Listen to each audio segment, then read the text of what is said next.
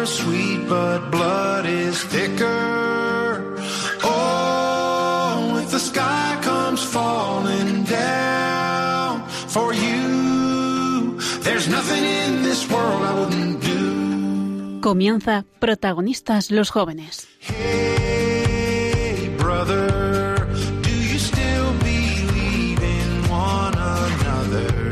Hoy con Cursillos de Cristiandad.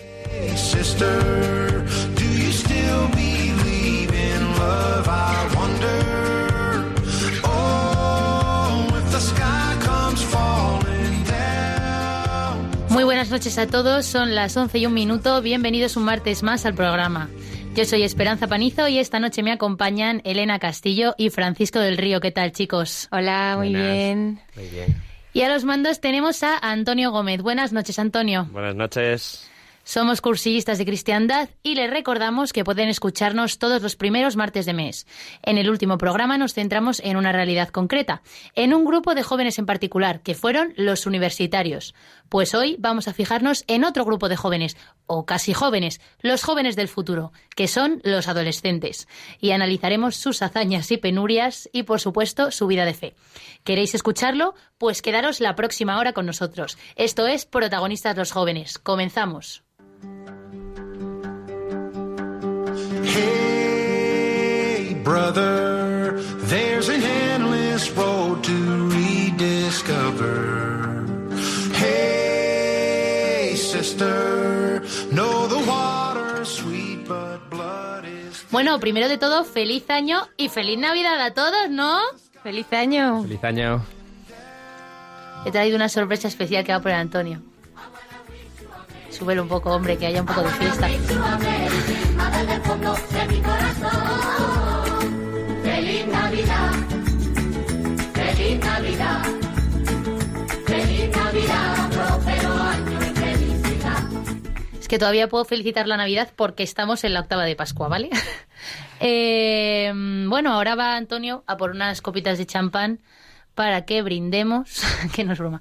Pobre Antonio, el que le tenemos aquí explotado, que está ahí calladito detrás de la mesa y parece que no está, pero luego es el que más curra, ¿eh? Antonio, yo creo que mereces más protagonismo, así que hoy vas a ofrecer tú el programa. Ilumina, Señor, nuestros corazones y abre nuestros labios para que, con nuestro testimonio, proclamemos tu nombre a todos los que nos escuchan, para que te conozcan, te amen y te sigan. Te ofrecemos, Señor, este programa por el grupo de adolescentes de Cursillos y por sus dirigentes, para que sean santos a tu imagen. Te lo pedimos por medio de tu Madre María. Dios te salve, María, llena eres de gracia, el Señor es contigo. Bendita tú eres entre todas las mujeres, y bendito es el fruto de tu vientre, Jesús. Santa María, Madre de Dios, ruega por nosotros pecadores, ahora y en la hora de nuestra muerte. Amén. Estupendo, pues vamos a presentar a nuestro invitado de hoy. Esta noche está con nosotros Fran. ¡Un aplauso para Fran! Buenas. Te hemos traído aplausos de verdad, espera un momento. Antonio, esto va muy despacio, ¿eh? Yo, en mi cabeza, esto no iba a ser así. En mi cabeza era espectacular. Madre mía, Fran, el público te adora. Ya veo, ya veo. Bueno, perdón, ¿qué prefieres, Fran o Francisco? Fran. Fran, vale. Que sepas que hemos elegido el villancico andaluz en tu honor. Muchas gracias, se agradece. Bueno, Fran, cuéntanos, ¿quién eres? Bueno, yo soy Fran, vengo de Córdoba, tengo 28 años y actualmente vivo aquí en Madrid porque trabajo aquí. Tengo una familia pequeñita, bueno, es mi padre y mi madre, Diego y Mariló, y mis hermanos Alfredo y Diego, el pequeño. Mi hermano casado ya, que bueno, le esperamos con Ana, casado con Ana, esperamos que tenga un bebé prontito y muy bien, muy felices, la verdad. Y nada, pues aquí estoy en Madrid trabajando y pertenezco al grupo de adolescentes, de dirigentes de adolescentes de aquí de Cursillos de Cristiandad. Qué bien. ¿Y cuál es tu historia con Jesús? Bueno, pues mi historia con Jesús, deciros que gracias a mis padres, ¿no?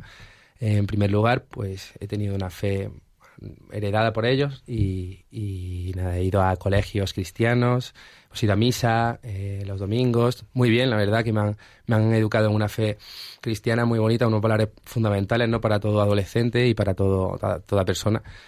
Y bueno, vine aquí a Madrid, un poco despistado, como el que dice, cuando viene uno aquí a Madrid, así joven, y me encontré con el Señor en Cursillos de Cristiandad, la verdad. El año pasado tuve una convivencia de Adviento preciosa. Yo siempre he dicho que era cristiano, ¿no? Era un cristiano así de boquilla. Y un día en una adoración, en una vigilia, el Señor pues me llegó muchísimo, me llegó al corazón, me habló y aquí estoy, enamorado del Señor. ¿Y cómo ha sido tu vida desde entonces? Bueno, es un cambio radical. Mis amigos lo saben y lo ven día a día. Ha cambiado mi vida, ha cambiado en todo, porque ahora sé cuál es mi objetivo, sé cuál es mi destino en esta vida y el objetivo fundamental de ser santo y buscar la santidad con él. Y bueno, también con una chica maravillosa que me he encontrado en Cursillos de Cristiandad, que es Elena. Y pues bueno, me ha cambiado de a lo mejor ir a misa un domingo y a otro no. Ahora quiero ir a misa todos los domingos y no sé, rezar más, algo que no hacía, no solía hacer. Rezar el rosario, que me parecía algo imposible, ¿no? Porque se me hacía súper largo y ahora pues lo hago muy a menudo. Y nada, pues encantado con el Señor. Qué bien. Bueno, pues bienvenido, Fran. Muchas gracias. Bueno, le hemos pedido a Fran que venga porque tiene que ver, tanto él como nuestra maravillosa colaboradora Elena, con el tema de hoy, que por si no nos habéis sintonizado a tiempo, es la fe en la adolescencia. Los jóvenes protagonistas de hoy van a ser los adolescentes, es decir, los que tienen entre 13 y 17 años, ese periodo de la vida tan bonito, tan tranquilo y tan pacífico. Todo con mucho testimonio, como nos gusta hacer en Cursillos, para responder a una pregunta. ¿Se puede ser cristiano y adolescente al mismo tiempo? Chicos, ¿vosotros qué decís? Bueno, complicado. A ver. Bueno,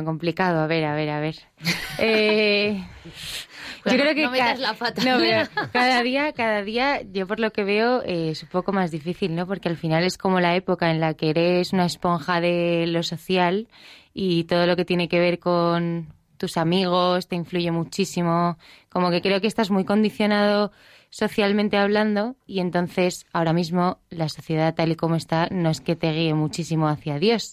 Entonces sí se puede, porque yo lo he sido y lo he pedido conseguido, pero yo creo que es un poco difícil, no sé, ¿qué opináis? Fran, ¿tú qué piensas? Bueno, yo creo que es muy complicado, sobre todo desde mi experiencia, de lo que yo he vivido. La sociedad está muy mediatizada, nos tienen muchísimas historias, ¿no?, que nos distraen, pero creo que es posible porque lo veo también con mi compañero, con mis adolescentes, ¿no?, en Cursillos de Cristiandad. Es increíble verlos. Y a día de hoy yo digo, joder, qué maravilla, ojalá hubiese sido yo un joven adolescente tan cristiano y con tanta fe.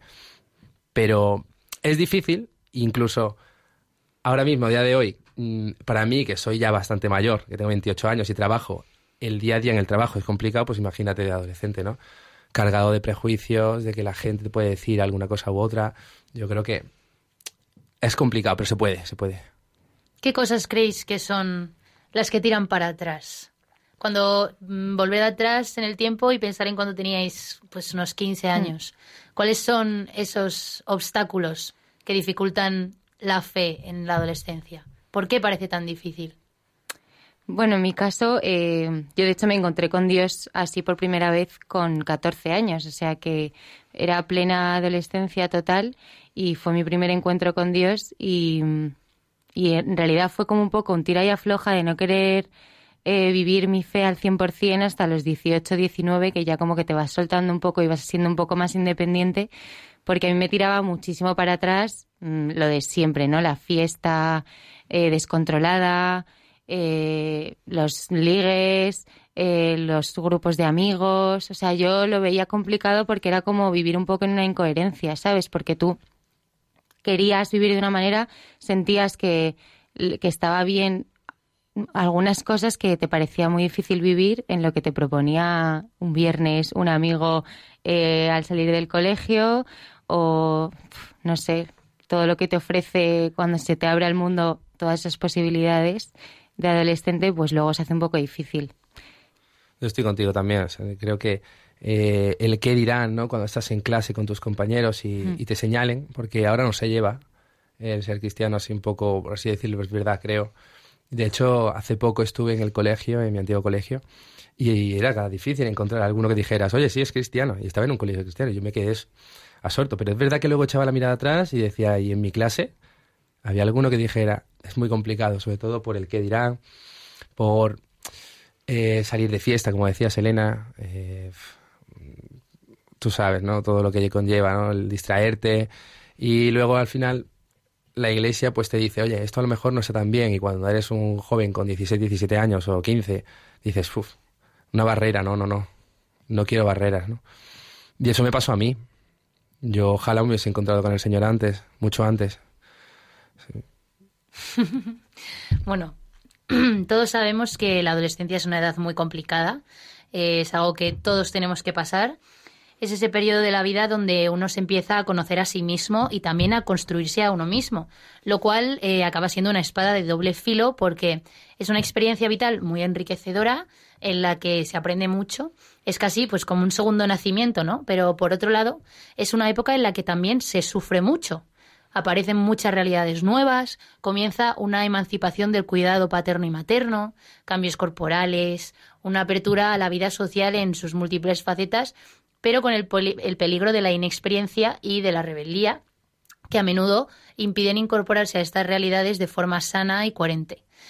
Y claro, en medio de semejante caos, de ese sentimiento de división constante, ¿dónde está Dios? Lo habitual es que, por lo que yo he visto, los niños que han sido educados en la fe en su infancia lleven una vida incoherente con la fe en su adolescencia, porque como todos sabemos, pues habéis dicho, ser cristiano no está precisamente de moda ahora mismo.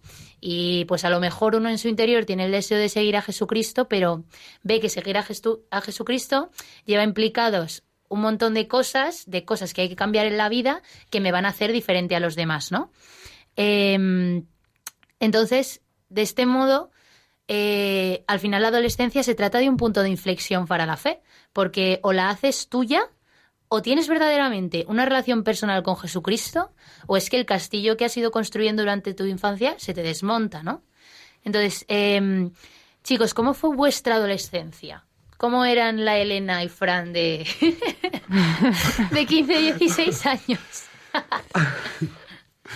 A ver, yo diría que muy normal, o sea, muy común, en el sentido de que, pues eso, yo venía de una familia cristiana, pero no especialmente practicante, y entonces el hecho de encontrarme que fue una convivencia de mi cole con el Señor en una misa, de repente yo sentí el amor de Dios a saco y pues eso, me di cuenta de que yo quería vivir cerca de eso todo lo que me quedase de vida, ¿no? Como que me merecía mucho la pena. Pero es verdad que no, que, o sea, que gracias a eso mi adolescencia fue más o menos bien. Pero pues, si no hubiera sido por eso, yo creo que eso fue como la manera de que Dios tuvo de, no sé, de decirme estoy aquí antes de que la vayas a liar mucho. Pero vamos, pues eso, la adolescencia de los 14 a los 18, o sea, entre que se me borran muchísimos recuerdos porque es como una locura, pues nada, en el cole bien, estudiando normal, en los estudios normal, en mi familia un poco caos, porque además fue una época en la que yo me fui de casa de mi padre, que mis padres están separados, y tuvimos mucho jaleo de peleas, discusiones, no sé qué. Me acabé yendo de casa de mi padre, muchos problemas con él, no entender, culpar, no sé, darte cuenta de que, o sea, como que empecé a ser consciente de cosas de mi pasado que no me gustaban, y entonces culpabilicé totalmente a mis padres, ¿no? Y entonces sí que fue una lucha en ese sentido, y yo creo que eso me hacía refugiarme, pues eso, en salir, en emborracharme muchísimo, en, pues eso, en ligar a saco, en no importarme y pasar por encima a mis amigos o a personas que me importaban por mis propios intereses, o sea, como muy egoísta. Realmente sin perder nunca el rumbo, porque por ese encuentro que tuve con 14 años yo sabía perfectamente distinguir entre el bien y el mal, y entonces era consciente de que cuando hacía el mal, lo estaba haciendo mal. Entonces, por lo menos eso hacía que me mantuviera más o menos en la línea, pero sí, duro, difícil. Resumen rápido porque no sé. Sí. Uf, la mía ha estado complicada. Yo bueno, gracias a mis padres son muy católicos y son unos cristianos, bueno, como con la copa de un pino, me encantan porque nos han llevado a la fe a todos los hermanos, la fe heredada, perdón, estoy un poco resfriado. Y eso es lo que digo yo, tenía una fe heredada, he heredado una cosa, y cuando heredas una cosa realmente no es tuya, es algo que te dan, pero no lo sientes como tuyo. Y cuando te encuentras con el Señor es cuando realmente cambia todo, ¿no? Te cambia el chip. Pasa que a mí me ha llegado el Señor un poco tarde. ¿Qué pasa? Que yo, bueno, pues de adolescente, colegios cristianos, que bueno, teníamos nuestras misas y con los amigos, y yo no escondía que yo iba a misa. Eso es algo que es real y mis amigos siempre me lo han dicho. Oye, vas a misa y tal. Y ahí en misa yo encontraba mucha paz. Era como mi domingo, mi misa con mis padres y un momento de tranquilidad, de estar con el Señor, porque bueno, yo sabía que ahí estaba el Señor. Y decía, joder, bueno, pues voy a verlo el domingo por la tarde, por la mañana, depende, media horita. Pero luego durante la semana yo es que me olvidaba totalmente y claro, estaba perdido. Fiestas, como decía Selena, borracheras, muy lejos del Señor y más, bueno, luego en la universidad, en bachillerato, quieres que no, tienes unos horarios y bueno, puedes salir pero con más control, pero luego ya en la universidad la cosa cambia mucho y me alejé bastante del Señor. Pero he de decir que, bueno, que los colegios luego, el estar en un colegio cristiano también hace mucho, porque aunque fuese un día que dijeran la oración de la mañana o algo así, eso se te va marcando, y a mí me gustaban esos momentos, los tengo como buenos recuerdos de mi adolescencia. Qué guay, qué guay. No, sí que es verdad que hay muchos que no tienen la suerte de encontrarse con el Señor hasta que son más mayores y pues al final... Quieras que no, pues el ser cristiano te crea una conciencia mucho más grande de lo que es bueno para ti y lo que no. Y yo creo que al final, porque hablamos mucho de... Sí, es que yo en la adolescencia, que yo lo digo igual, ¿eh? Yo en la adolescencia la liaba parda porque me iba mucho de fiesta y no estudiaba y me liaba con todo lo que se movía. Pero como que el problema no es realmente la fiesta... ni el no tengo ganas de estudiar, ni el me gusta X persona y me echo un novio, sino como que... El problema al final es que, pues durante la adolescencia estás hiper mega revolucionado y no sabes medir las cosas, ¿no? Es como una... es una mezcla entre carpe diem, como si el mundo se fuera a acabar mañana y lo tengo que hacer todo ya y tengo que vivir todas las experiencias ya, y el otro lado es... la vida es una mierda, nadie me entiende, todo da asco, no sé qué. Entonces, pues es un caos absoluto. Por eso decía antes que al final acabas sufriendo un montón, porque dices, jolín, tío, ¿qué pinto yo aquí? Y, bueno, yo personalmente en mi adolescencia... es verdad que yo siempre he sido una niña muy normalita porque... Pues eso, porque también estaba entre el cole cristiano y la parroquia, que la verdad es que estaba muy metida. Pues como que tampoco tenía acceso a esos ambientes donde te puedes descontrolar un poco más, ¿no? Así que pues al final acabas llegando a ellos porque es inevitable, pero sí que es verdad que tuve mucha suerte tanto con mi familia como con el cole, como con la parroquia, de no meterme mucho en eso. Y luego pues gracias a Dios llegó a mi vida, porque mis padres son cursillistas, pues llegó a mi vida el grupo adolescentes, que pues fue donde yo me encontré con el Señor en una Pascua de Familias. Y por eso precisamente me hace muchísima ilusión que vayamos a hablar del grupo de adolescentes hoy, porque, vamos, a mí estar ahí me ha cambiado la vida y es la puerta que me ha llevado el Señor. Y bueno, es verdad que yo me encontré con el Señor cuando tenía 15 años y me pasó un poco parecido a lo de Elena, que es verdad que tú sabes dónde está la verdad, pero es como que prefieres no mirarla, ¿sabes? En plan, ya sé que no está muy bien que me emborrache, pero es que me apetece mucho, entonces voy a ignorar por un momento lo de que no me puedo emborrachar y luego ya mañana, si eso, voy y me confieso. Pues mi adolescencia fue así todo el rato. Y ni siquiera iba a confesarme, iba porque me llevaban mis padres de la oreja. Pero bueno, luego ya uno se va haciendo mayor y va siendo un poquito más coherente. Bueno, pues dentro del movimiento de cursillos, como nos ha mencionado ya Fran, pues al igual que en otros muchos movimientos, parroquias y realidades de la Iglesia, hay un grupo de adolescentes que se ocupa precisamente de esto, de demostrar a los más jóvenes que es posible caminar hacia la santidad de la adolescencia. Por eso, como queremos escucharles a ellos, hemos pedido ayuda a algunos de esos adolescentes y que son muy generosos, nos han regalado 3 testimonios que iremos escuchando a lo largo del programa. Y ahora, pues para abrir boca, vamos a escuchar el primero de ellos. Hola, me llamo Elena Bueno, tengo 17 años y pertenezco al grupo de adolescentes de Cursillos. Este grupo es como mi segunda familia porque es donde me puedo dar a conocer al 100% y sé que me van a entender, animar y ayudar a la perfección. Y pues llevo perteneciendo a este grupo desde que tenía 13 años y pues ha supuesto para mí el conseguir no alejarme en ningún momento del lado del Señor y poder sentirle cada día más cerca. Y pues este grupo me ayuda a conseguir que Cristo sea el centro de mi vida y anteponerlo a todo. Con los adolescentes pues tenemos muchas quedadas de diferentes planes donde nos reímos un montón y nos intentamos ayudar los unos a los otros y pues conseguir ser un poquito más santos. Y las experiencias más bonitas que he vivido en estos años con adolescentes pues sobre todo son las quedadas y las peregrinaciones tanto a Javier como a Lourdes. Y por todo esto pues no querría por nada del mundo separarme de este grupo y como me gusta tanto, día a día intento llevar a más amigos a este entorno porque es de lo mejor que tengo y donde más a gusto me siento. Bueno, chicos, ¿conocéis a Elena? Uh-huh. Sí. ¿Qué son parecidos sus palabras? Yo he flipado, la verdad. Pues sí, la verdad. Se encantó, ¿eh?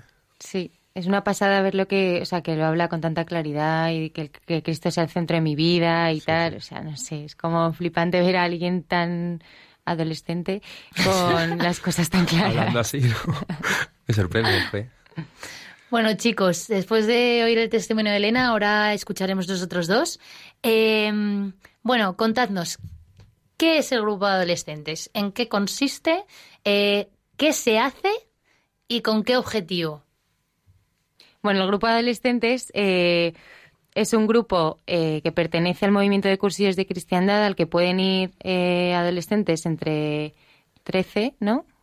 13. 14, creo. 13 o 14. 14, 18 14. Años. Es que 14, no sé por qué lo tienen súper claro.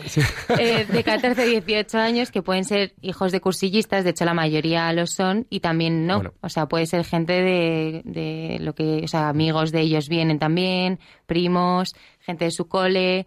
O sea, para adolescentes en general de 14 a 18 años, nos juntamos normalmente una vez cada 15 días, por la tarde, como unas orillas, y pues cada día hay una temática diferente. Pues hay días que hacemos planes, simplemente como pueden ser ir a la bolera o, por ejemplo, este mismo sábado nos vamos a repartir desayunos a pobres de la Plaza Mayor y tal, sí. Y luego hay otros días pues que son más... tipo testimonio de alguien y nada, el objetivo es pues que se puedan encontrar con el Señor en su adolescencia y que tengan un grupo sano y bueno con gente buena a su alrededor y que puedan hacer un grupo de amigos bonito y basado en el Señor, claro. Qué guay. Bueno, respetando un poco, o sea, evidentemente, respetando la intimidad de vuestros adolescentes, cuando llegasteis, porque habéis empezado los 2 este año, ¿no? Sí. Cuando llegasteis, ¿qué os encontrasteis en ese grupo? O sea, ¿qué veis en los chavales? ¿Cómo son sus vidas? ¿Cómo vive en 2020 un chaval de 16 años? Pues a mí me sorprendió que son majísimos, o sea, todos encantadores. Pero la piña que hacen, ¿eh? Porque había gente nueva y a gente que se conoce ya de varios años, porque supongo que llevarán varios, es nuestro primer año. Y estaban todos integrados, jugando, siempre un juego nuevo. Yo la verdad que como no he hecho muchas convivencias ni nada de eso, no sabía los juegos. Sí me lo explicaban en 2 segundos, pero Fran, tienes que hacer eso, lo otro. Y yo flipé porque hicimos una convivencia y de la convivencia yo salí diciendo, joder, es que es una maravilla, ¿eh? Y tener este grupo, ¿no? En Cursillos, esto es, vamos, un regalo. Es un regalo porque se lo pasan pipa, juegan mucho, también rezan mucho y los ves rezar y dices, madre mía, ¿dónde estaba yo con 16 años? Y a mí me han dejado loco. Y sobre todo que son muy normales, o sea, sí. Que no son niños raros ni que no tienen amigos o yo qué sé, ¿sabes? Que son niños súper normales, súper integrados en sus coles y en sus clases y tal y que también tienen a Dios en su vida como algo más. Bueno, como algo más, ¿no? Como algo muy importante. Y es muy bonito lo que dice Fran, verles rezar, la fe que tienen, no sé, es una pasada. El respeto que se tienen unos a otros y a nosotros mismos también, me pareció asombroso. Y luego también, no sé, a mí el hecho de que llegase alguien nuevo y los veas, vente para acá, tal, con ese ánimo, vamos a jugar, vamos a hacer esto, sí. Oye, ¿cómo te llamas? Con esa predisposición, yo dije, madre mía, ¿sabes? Porque no, y para la gente nueva, sobre todo, llegar a un sitio que dices, oye, ¿qué vamos a hacer aquí? ¿No? Pues que sean así de abiertos, y lo que decía Elena, que no son nada raro ni nada de eso, son chavales normales y corrientes, unos más grandes, otros más chicos, pero da igual, es que ves al más grande con el más chico, y dices, joder, qué chulo, ¿eh? Compartiendo un momento muy bonito. Uh-huh. Y aparte de eso, o sea, de que son chavales normales, de que tienen una discapacidad dentro, que ya es impresionante, ¿a qué cosas veis que se enfrentan ellos ahora? Porque es verdad que uno piensa en su adolescencia, pero incluso desde mi adolescencia, que fue hace 2 años o 3 años, yo ahora me siento lejos de los adolescentes. Digo, jolín, si es que han cambiado un montón de cosas, no me parezco en nada a ellos, ¿no? ¿Cuáles son las realidades a las que se enfrentan? ¿Qué obstáculos tienen? ¿Qué cosas les hacen sufrir? Yo creo que ahora mismo se enfrentan a algo que nosotros no teníamos, que son las redes sociales. Parece una tontería, pero de aquí a 5 años atrás, Instagram... incluso revolución WhatsApp, máxima. Es que no, o sea, yo tenía, ¿cómo se llama? Messenger, ¿sabes? Que tu mayor maldad era aparecer como no conectado y a ver si se conectaba el chico que te gustaba, ¿sabes? Mandando zumbidos, sí, o sea, y claro, ahora es exposición 24 horas a YouTube, Internet, WhatsApps, vídeos, tal, entonces ellos se enfrentan a muchísima más información de la que teníamos nosotros, o desinformación, a opinión pública, a, no sé, podría decirte feminismo radical. Yo creo que es una de las cosas que más les preocupa y que más les mueve, porque no, o sea, entienden, pero no, pero tal, o sea, tienen muchas dudas al respecto con eso. Yo qué sé, ¿qué más podemos decir? Es que, o sea, como que tienen muchas inquietudes, porque ahora mismo el mundo les da todo y ellos no saben muy bien qué está bien y qué está mal, ¿no? Claro. Tiene muchísimos estímulos al cabo del día. Decían, ¿no?, que cuando miras el móvil, de repente has visto no sé cuántos mil estímulos en minutos. Y eso el cerebro no está preparado para ello, ¿no? Y ellos pues tienen miles, influencers, gente que a lo mejor son sus ídolos o no lo sé, pero que hacen una cosa u otra. Entonces dicen, oye, pues eso está bien o no está bien. Yo lo veo así, nosotros no teníamos tantas cosas. Es verdad que también teníamos Twenty, teníamos nuestro Facebook, teníamos... Sí, pero era distinto porque... Sí. O sea, yo es verdad que llegué en la época final de Twenty y como os he dicho, mis padres eran muy estrictos y no tuve móvil hasta los 14 años. Papá, te quiero. No, pero... o sea, yo nunca he sido una súper viciada de las redes sociales, pero igualmente me parece que, como que lo que decían, hace 5 años, estaban como mucho más destinada a la comunicación, ¿sabes? Pues a... subo una foto que me he hecho con mis amigos y mis amigos me comentan, jaja, qué bien nos lo hemos pasado, no sé qué, yo qué sé, nos mandamos mensajes, pero ahora es todo mucho más. Subo una foto yo sola, sí, de lo guapísima que estoy y lo buena que estoy para ver cuánta gente, exacto, postureo máximo, como para ver cuánta gente, para ver a cuánta gente le gusto, ¿sabes? Pero no es realmente... para comunicarse entre amigos, sino que es como mucho más el tema este que decías tú, Fran, de los influencers. Me parece tan peligroso, en plan, sí, me parece tan peligroso que salga una pava, como puede ser, yo qué sé, es que no conozco a ninguna, la Kendall Jenner esta, y diga, pues es que lo que mola es ser así, y yo soy así, y soy rica, y soy millonaria, y soy guapísima, y voy a tal. Y entonces... No lo dice directamente, pero es como que está diciendo, ahora todas tenéis que ser como yo. O por ejemplo, Rosalía. A mí Rosalía me encanta. ¿Qué pasa? Rosalía se pone ropa ajustada, perrea y se pone las uñas de 15 centímetros y de repente todas las niñas de 13 años hacen lo mismo. O sea, a mí esto me da miedo, ¿sabes? Porque es lo que decías tú, Elena, que al final... No es información, es desinformación, es una información completamente sesgada. Sí, es falso, porque luego además fotos que suben retocadísimas, todas parecen perfectas, parece que la vida ideal es esta y entonces si yo no la tengo, ¿qué hago? Porque antes yo me acuerdo en la época de Fotolog, que no sé si lo conocéis vosotros. Creo que era una especie de Instagram, ¿vale? Pero tú subías una foto con un comentario y podías subir una foto al día. Entonces yo recuerdo que ahí ya había niñas famosas y gente famosa, sobre todo niñas que eran como más, pues las más guapas, las que editaban las fotos mejor o escribían mejor, con más comentarios, más visitas. Y ya ahí había como una especie de yo quiero ser como esta... yo quiero tener esto, yo qué sé, ¿sabes? Ves a las niñas súper monas, súper delgadas, súper tal, subiendo, no sé. Y yo creo que eso ahora está quintuplicado. Sí. En Instagram. Entonces, es un peligro. O sea, yo creo que la exposición que tienen ahora, por eso he dicho al principio, es brutal. Claro, en todo, ¿eh?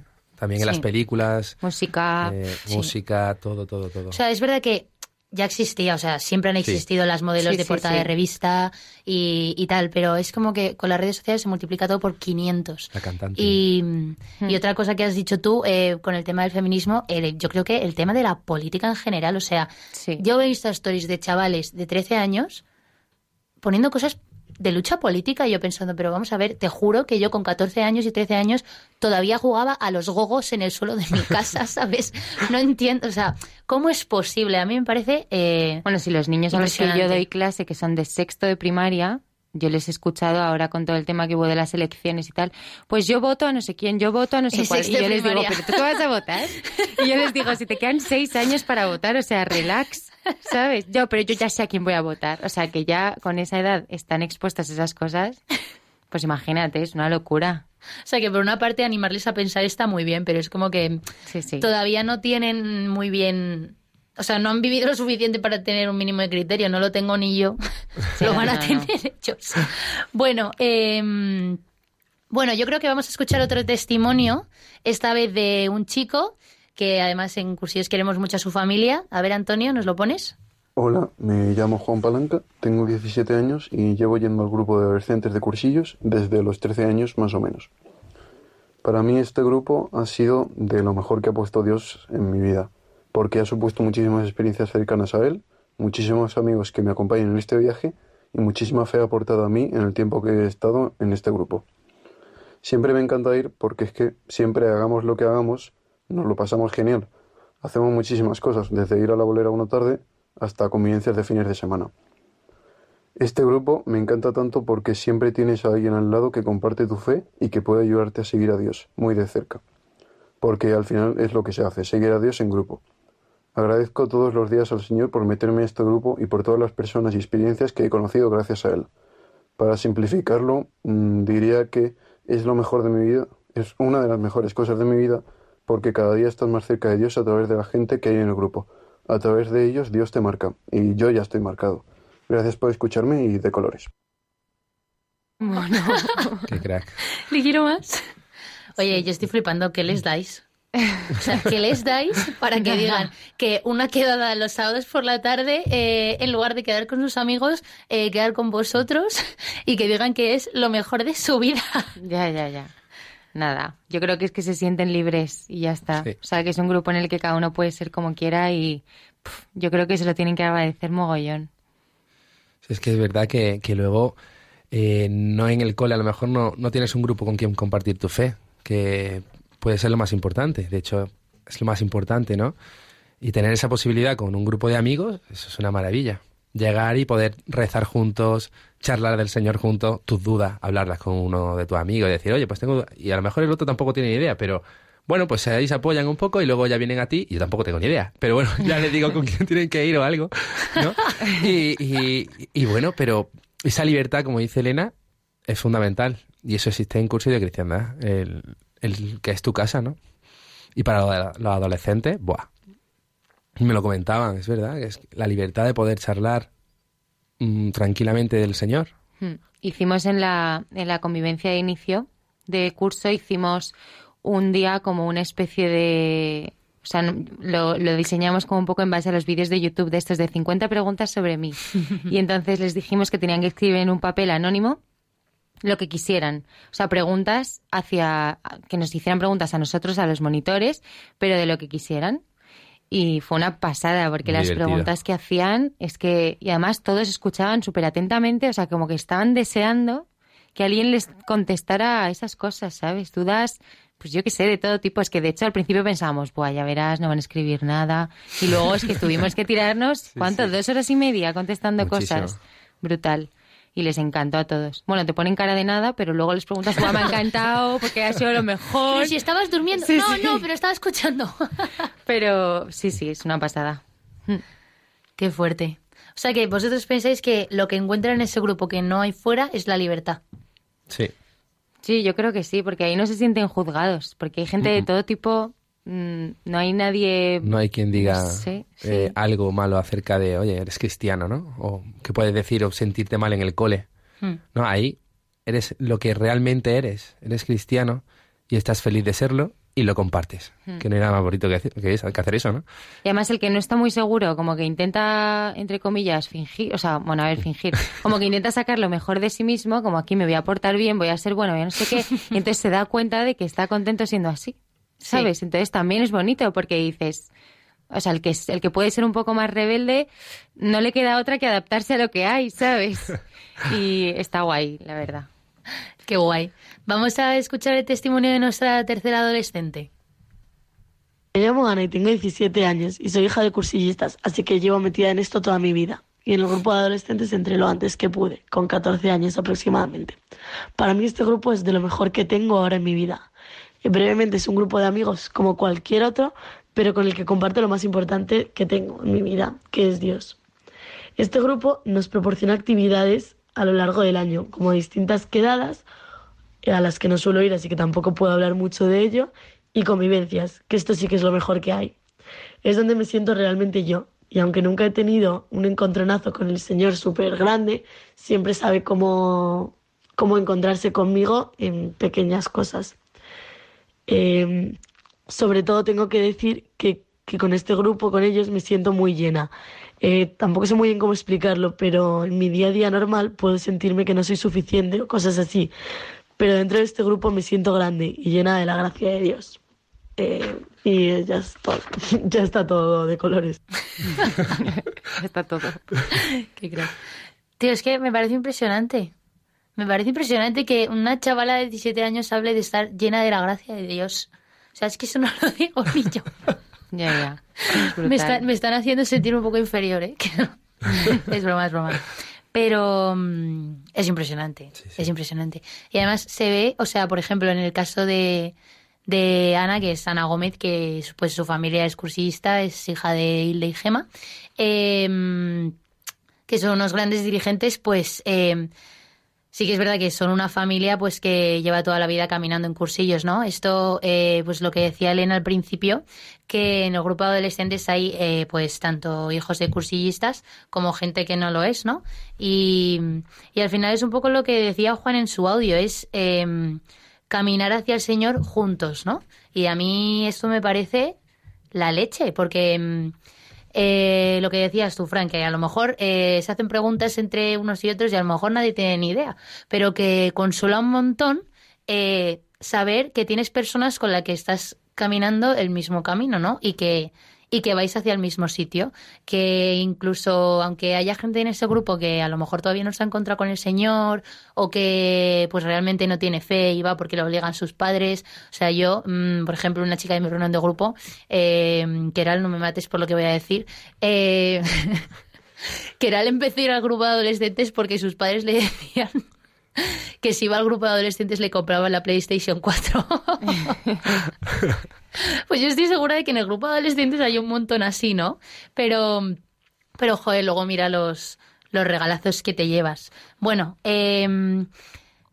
vosotros como equipo, ¿cuál es vuestra relación con ellos? O sea, ¿qué pintan ellos en vuestra vida? ¿Cómo os enriquecen ellos a vosotros? ¿Cómo os sentís con esta misión que os ha encargado la Iglesia? Pues bueno, yo estoy encantado con ellos. Lo he dicho ya 500 veces, pero es que es verdad, porque flipo.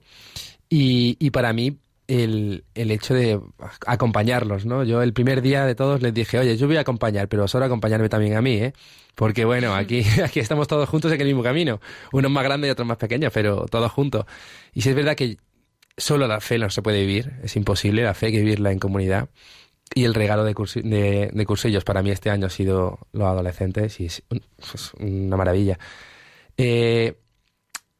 yo creo que nosotros no estamos a lo mejor para resolverle todo tipo de dudas, porque no estamos, yo no estoy preparado para ello, pero sí para apoyarle y decirles, venga chicos, vamos a hacer esto, vamos a hacer lo otro, vamos a rezar juntos, y enseñarles también de que, oye, que aparte de todo lo que hay en la sociedad, en Cursillos, pues te ofrecemos este camino, ¿no?, juntos todos hacia la santidad, estar con el Señor, y que no acaba todo aquí, que eso es un periodo, un proceso, y que todos llegamos juntos a la misma meta.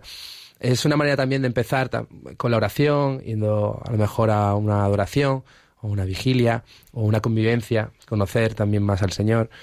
Y nosotros estamos ahí para apoyarles, para ayudarles a todo lo que... Yo me ofrezco a todo lo que necesiten, ahora que sea capaz o no, ¿sabes? Yo también tengo muchísimas dudas, ¿no? Soy nuevo, ¿no?, como el que dice.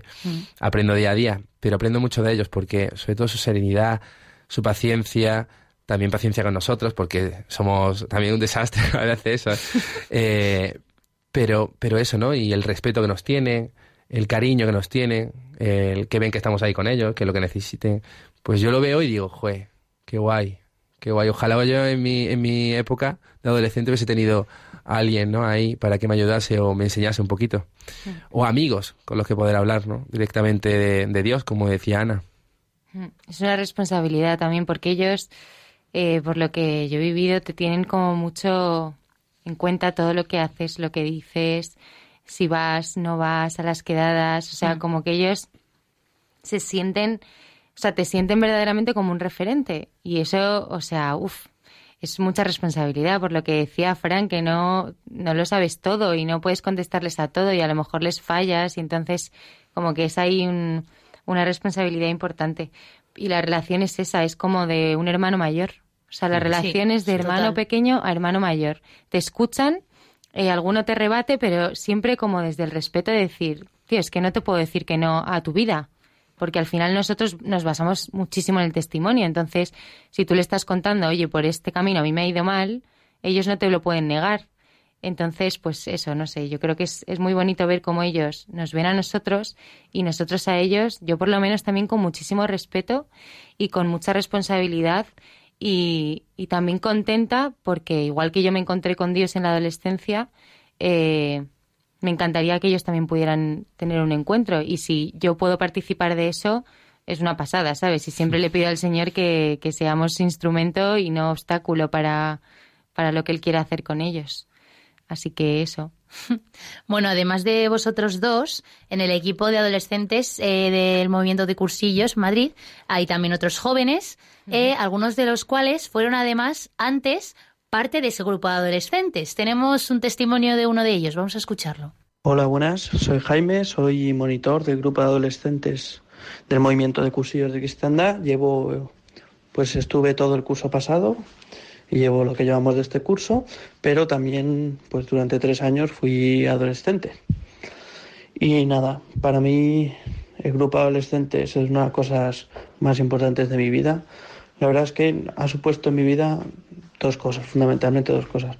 Lo primero, un descubrimiento de Dios, ¿no? Me acuerdo que cuando llegué a adolescentes me sorprendió mucho, porque, yo he estado en muchos movimientos de la Iglesia desde muy pequeño y en todos me han tratado muy bien y me han cuidado muy bien, pero no sé por qué. Adolescentes, como que desde el primer día me acercó mucho a Dios, Me acuerdo que los testimonios, ¿no?, de la gente del equipo, y sobre todo ver cómo había jóvenes que vivían su vida cerca de Dios y como yo pues quería eso en mi vida, quería tener eso que tenían ellos en su vida también en la mía, y querían ser como ellos cuando fuera mayor. Y bueno, eso primero. Y segundo, un descubrimiento de la Iglesia Católica. Cuando llegué a adolescentes tenía 15 años y no... Era que estaba en una época de cambios la adolescencia, y la verdad es que ver que llegara y sentir cómo había gente que me quería, que me cuidaba simplemente porque yo era católico como ellos, y porque me dejaba cuidar, porque yo era parte de la Iglesia. Es decir, sentirme Iglesia, sentirme parte de una familia tan grande, la verdad es que también me cambió.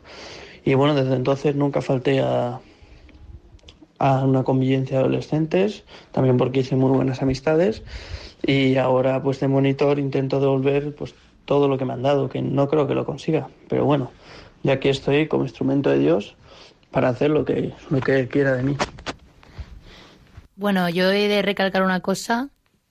Yo he de recalcar una cosa de lo que ha dicho Jaime, que ha dicho que se sentía aceptado y querido por todo el mundo simplemente por compartir la fe. Y yo quiero decir, además, que esto es verdad, pero que en el grupo de adolescentes, yo incluso cuando estaba muy, muy, muy alejada del Señor, rollo, como si no existiera, incluso en esos momentos me sentía súper querida en el grupo de adolescentes. Entonces, yo creo que es algo más que el hecho de estar unidos por la fe. Es el hecho de que la gente que está en el grupo de adolescentes y que tiene a Dios en el centro de su vida, te va a querer, tengas o no tengas fe, ¿no? Y es precisamente eso lo que engancha en el grupo de adolescentes y lo que permite que te encuentres con el Señor, que al sentirte querido en ese grupo, abres el corazón, ¿no? Justo es lo que acaba de decir Jaime y que lo habíais dicho vosotros, de la figura de los miembros del equipo, ¿no? Como decías tú, Elena, pues como hermanos mayores y como una persona que es un ejemplo para ti, ¿no? Yo, por ejemplo, de cuando era adolescente, pues tengo súper buen recuerdo y son personas que ahora mismo están en mi vida y las considero muy amigas mías y tenemos una relación estupenda y con muchísimo amor y que las quiero mucho pues porque al final me han visto crecer, me han visto ser un desastre, me han visto encontrarme con el Señor, me han visto volver a ser un desastre y en todos esos momentos han estado ahí, ¿no? Que pues en mi caso son dos con los que tenía mucha cercanía, que son pues Nacho Sucede y Marta Murga, ¿no? Pues que a día de hoy tienen un papel súper importante en mi vida. Pues me parece eso muy importante, ¿no? Como a lo mejor en el futuro vosotros os vais de cañas con vuestros adolescentes, ¿no? Y sois amigos de verdad, ¿no? Porque se puede dar ese paso perfectamente. A mí lo que siempre me gusta de adolescentes es que no era una relación monitor chaval, sino que era una relación de amigos. O sea, es verdad que el monitor pues tiene una autoridad, pero a mí siempre me pareció una relación de amigos. O sea, a mí me parecía la leche poder llamar a Nacho o a Marta y decirles, oye, tal, tengo este problema. O que Marta me dijera, oye, vamos a quedar. Yo decía, hay una tía de 23 años que quiere quedar conmigo para que le cuente mis movidas. O sea, ¿qué está pasando? No sé, que chicos tenéis una responsabilidad muy grande. Responsabilidad, sí. Totalmente. Pero vamos, que Dios hace capaces a los que elige, así que con tranquilidad, sin presión. Bueno, Elena nos ha traído pues el ejemplo de una persona que pues en su adolescencia llegó a... que me estoy liando. Sí, llegó casi a dar la vida por... Exacto. Por bueno, Elena, cuéntanos un ejemplazo para los adolescentes de hoy en día. Bueno, he estado ahí buscando un poquillo y me he enterado de la vida de Santo Domingo Sabio, que bueno, fue un adolescente porque de hecho murió con 14 años, 3 semanillas antes de cumplir los 15, y además es uno de los santos más jóvenes no mártires de la Iglesia, porque la mayoría han sido pues por historias de que han sido martirizados al final, pero él murió de una enfermedad, de una pulmonía, de hecho, porque bueno, es un santo, como he dicho, Santo Domingo Sabio nació en Italia en el siglo XIX. Y en el momento en el que él hizo la comunión con 8 años ya se propuso ser santo. Él dijo, yo esto me lo creo y yo quiero ser santo. Y bueno, las cosas de la vida es que fue discípulo de San Juan Bosco, le conoció allí en la parroquia y en una homilía de San Juan Bosco este santo pues habló de la importancia de hacer sacrificio por las personas que querías y también ofrecérselo a la Virgen María. Y entonces en ese momento Santo Domingo Sabio dijo, ya está, pues esto lo voy a hacer por mis compañeros del cole. Y entonces se propuso acercarse a los que estaban más solos y más marginados en el colegio y empezó, y enfermos también, y estar con ellos en su cole. Llegó a fundar la Compañía de la Inmaculada, que juntó a varios amigos suyos del cole y entonces se dedicaban a eso, a estar con los que estaban más solos, no sé qué. A pesar de que San Juan Bosco le decía, oye, también puedes de vez en cuando jugar con tus amigos y dejar de hacer penitencia, porque el niño es que empezó a comer la mitad, rezaba 5 horas al día a la Virgen, o sea, empezó como a tomárselo muy, muy en serio.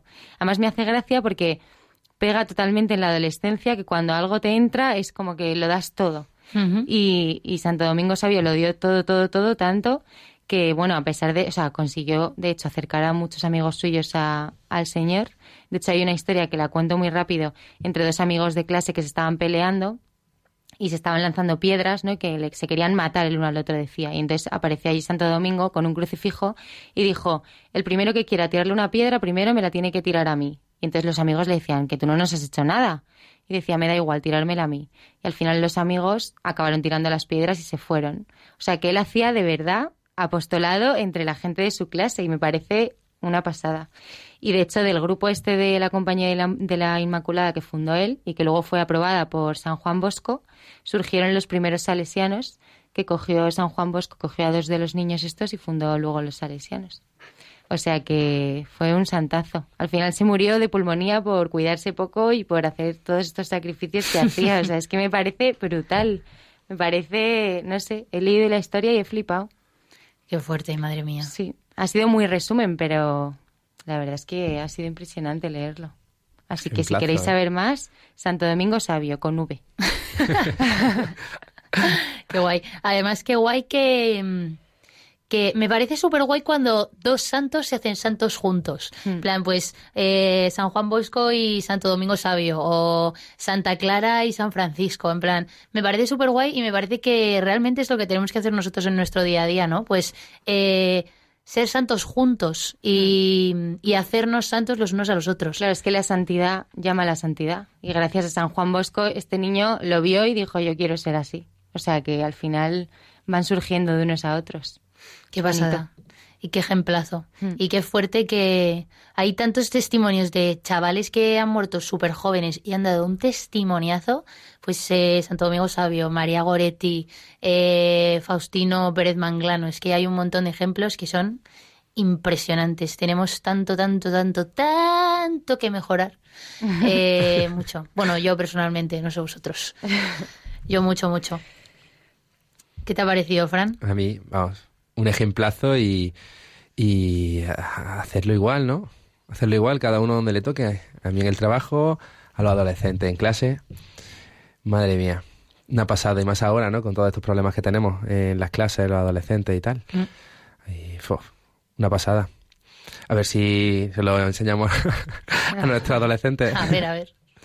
Pues ya hemos visto que igual que Santo Domingo encontró su lugar de apostolado y de caminar hacia Jesucristo, pues en el cole o con San Juan Bosco, igual que los chavales de vuestro grupo de adolescentes lo encuentran en el movimiento de cursillos, pues que al final cada uno tiene su sitio en la iglesia y que para cómo es cada uno hay un carisma en la iglesia, ya sea una parroquia, un movimiento, cualquier compañía, fundación, lo que sea, que al final es importante tener a Jesucristo cuando eres adolescente, bueno, tener a Jesucristo en todos los momentos de tu vida y que es muy bonito que en prácticamente todas las realidades de la iglesia hay un sitio para los adolescentes, ¿no? Vamos, no puedo quedarme sin hacer mención a la Deleju, a la Delegación de Juventud de Madrid, que pues engloba toda la diócesis y hacen un montonazo de planes súper currados. Todos los veranos hacen peregrinaciones. Nosotros con cursillos, este año hemos ido con ellos, con algunos adolescentes y también jóvenes. Y la verdad es que es impresionante y sobre todo ver que hay colegios de monjas, como por ejemplo el Colegio de Cristo Rey, que está aquí en Madrid, que crea para los adolescentes una comunidad impresionante, que les lleva a las vigilias de la Almudena, que los chavales se mueren por ir a las vigilias de la Almudena, es que yo alucino. Y sobre todo el testimonio que dan las propias monjas, que son las profes del cole, que se ponen las deportivas y se ponen a subir montañas como todo el mundo, ¿sabes? Y no sé, la verdad es que, bueno, uno de los tantos ejemplos que podemos encontrar en Deleju, que la verdad es que es impresionante. Pues eso, que al final es importante que los adolescentes encuentren también su sitio en la iglesia y que la importancia del papel del grupo de adolescentes en cursillos es que al final tú entras en el movimiento de cursillos y a raíz de hacer tu cursillo, ¿no? Pero claro, tú haces tu cursillo cuando tienes pues 18, 22, 34 años, los que sean, pero antes no. Entonces es verdad que eso es un problema, pues que es muy bonito que haya surgido hace ya unos años la iniciativa del Grupo de Adolescentes para que, aunque no puedan hacer su cursillo todavía, los adolescentes cercanos al movimiento pues puedan tener una comunidad y una vida de fe. Bueno, ahora ya para acabar, antes de despedirnos, Fran, te vamos a someter a nuestra prueba definitiva de nuestro programa, que te lo va a hacer Elena, como siempre, que se le da, que lo flipas. Ronda relámpago, ¿vale? Vamos a empezar. Rápido, ¿eh? Tienes que responder así sin pensar mucho, ¿vale? Pensar. Si solo pudieras comer un plato durante el resto de tu vida, ¿cuál sería? Carbonara italiana. ¿El sitio más bonito en el que has estado? Florencia. ¿La canción que más contento te pone? Nunca imaginé la felicidad ligada al poder de Hakuna. No sé siempre el título. Imaginé. Eso, siempre imaginé. ¿Playa o montaña? Montaña. ¿Tortilla con o sin cebolla? Con cebolla. Cuando vas a un bar, ¿qué pides? Cerveza. ¿Cuál es el santo al que tienes más devoción? San Pío de Pietrerchina. Lo confirmo, tiene un libro y todo. ¡Qué pronunciación! ¿Última peli que has visto? ¿Cuál es la última que he visto? ¿Qué les pasa a los hombres? ¿Qué les pasa a los hombres? Algo divertido de cuando eras pequeño. Chinchar a mi hermano y a mis primos. ¿Pasaje del evangelio favorito? El hijo pródigo. Vale, y la última, ¿cuál es tu regalo favorito de estas navidades? Uy, pues, joder, el más bonito de todos. El favorito. El favorito. Unos AirPods que me han regalado. Joder, Fran, cómo vives, macho. Qué suerte, macho. Sí, la verdad que ha sido un regalazo, ¿eh? No me lo esperaba, ¿eh? Te habrás portado muy bien este año, sí, ha sido seguro. Buenísimo. Bueno, pues nosotros nos vamos a ir despidiendo. Ha sido un gustazo compartir esta horita con vosotros y con todos nuestros oyentes, que esperamos que os haya servido un poquito, no sé si de formación, pero por lo menos de conciencia. Bueno, chicos, ¿queréis decir algo? Yo quería mandar un saludo a mi familia, al del Río de la Rana, a mis padres, a mi hermano y, bueno, a todos mis amigos los que están escuchando. A Córdoba. Ha sido un placer tenerte aquí, Fran. Igualmente, muchas gracias. Bueno, pues nos despedimos. Hemos estado con Elena Castillo, Francisco del Río, a los mandos Antonio Gómez y yo soy Esperanza Panizo. Esto ha sido Protagonistas los Jóvenes con Cursillos de Cristiandad y nos vemos el mes que viene. Un saludo, hasta luego. Adiós.